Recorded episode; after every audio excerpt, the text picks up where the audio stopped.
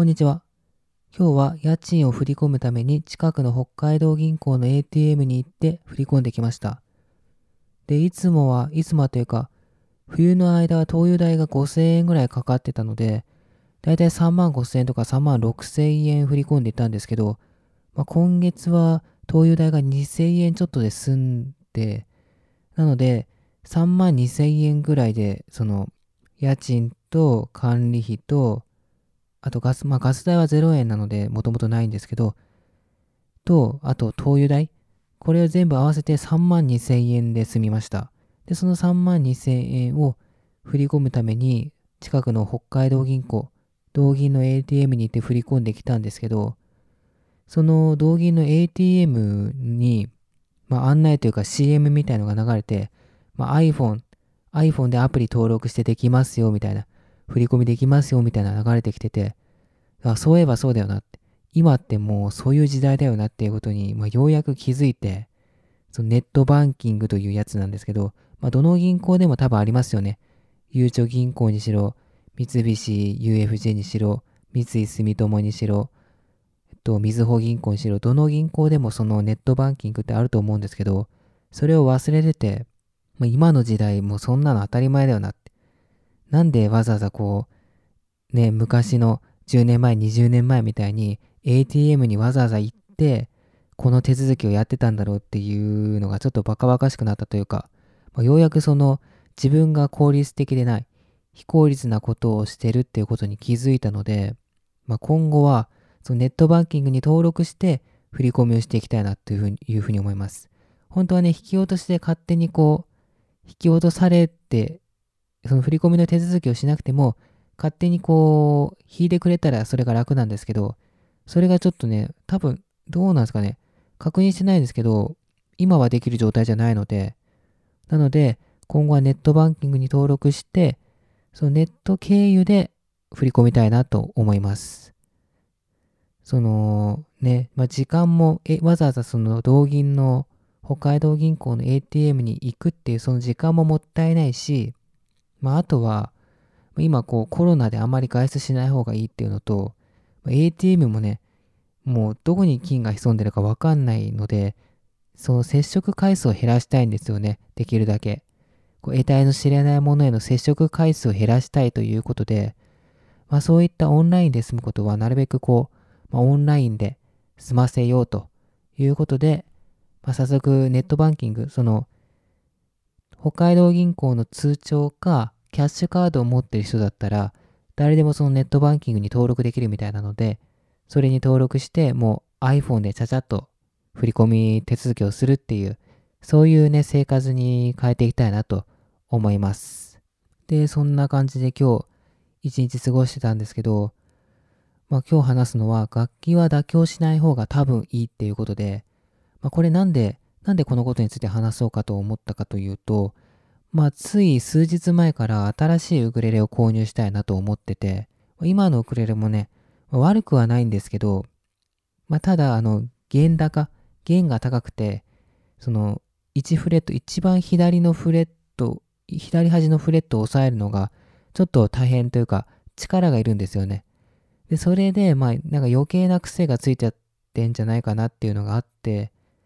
で、そろそろ、まあ、これから先もウクレレを続けるっていうのはもうほぼ確定してるので、な、なので、ちょっとね、いいやつを買おうかなと思って、まあ、探してたんですけど、あの、まあ、スルーネックっていう、うん、そのネックの種類、そのウクレレがいいなって思ったんですけど、それがね、あんまないんですよね、探しても。調べても北海道産のやつ、北海道で作られた北海道産のウクレレしかそのスルーレック、スルーネックっていうのがなくて、で、1、2万ぐらいのウクレレでいいかなと思ったんですけど、まあ多分その実際に見るっていうのが今できないので、その実物を見て買うっていうのができなくて、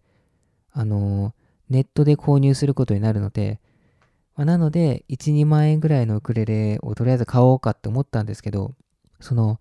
北海道産の北海道の木材で作ったもう完全にもう全部北海道のウクレレを見たら、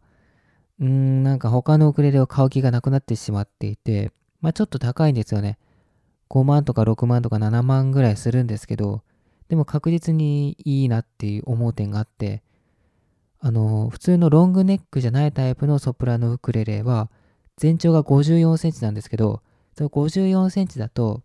まあ、あっても14フレットまでとか、で15フレットまであっても、あの、ホールに近い位置に最後の13、14、15ぐらいがあって、で、そうなると13、14、15抑えづらいんですよね。まあ、なので、ロングネック、そこを抑えやすくするには、ロングネックにしなければいけないっていうところっていうのが普通なんですけど、その北海道のウクレレは、あの普通の長さのロングじゃないタイプのソプラノウクレレにもかかわらず、その13、14、15がね、抑えやすくなってるんですよね。まあ、それがスルーネックっていうやつだと思うんですけど、まあ、そこが、その13、14、15フレットが抑えやすくなってて、で、その、その北海道のウクレレの説明文に、このウクレレはスルーネックのソプラノウクレレですっていう説明が書かれていて、あ、じゃあスルーネックのウクレレを探せばいいんだなって思って、ウクレレスペーススルーネックで検索したんですけど、この北海道産のやつしか出てこないんですよね。うん。まあ、なのでこのこの北海道産のウクレレを作っている人たちが、まあ、オリジナルで作った言葉なのかもしれなくて、で、他にこう、ロングじゃないタイプで、13、14、15フレットが抑えやすくなっているタイプのウクレレがないんですよね。結構あの、島村楽器のホームページとか、あとウクレレ専門店のページとかも見たんですけど、そのタイプのウクレレがなくて、で、一度その北海道のやつを見たらなんかね、他のウクレレを買う気しなくて、うん、まあ今のウクレレがね、まあもちろんこう不満点がないわけではなくて、その弦が高いっていう部分はちょっと不満なので、今すぐ買い替えたいという気にはなってるんですけど、だからといって、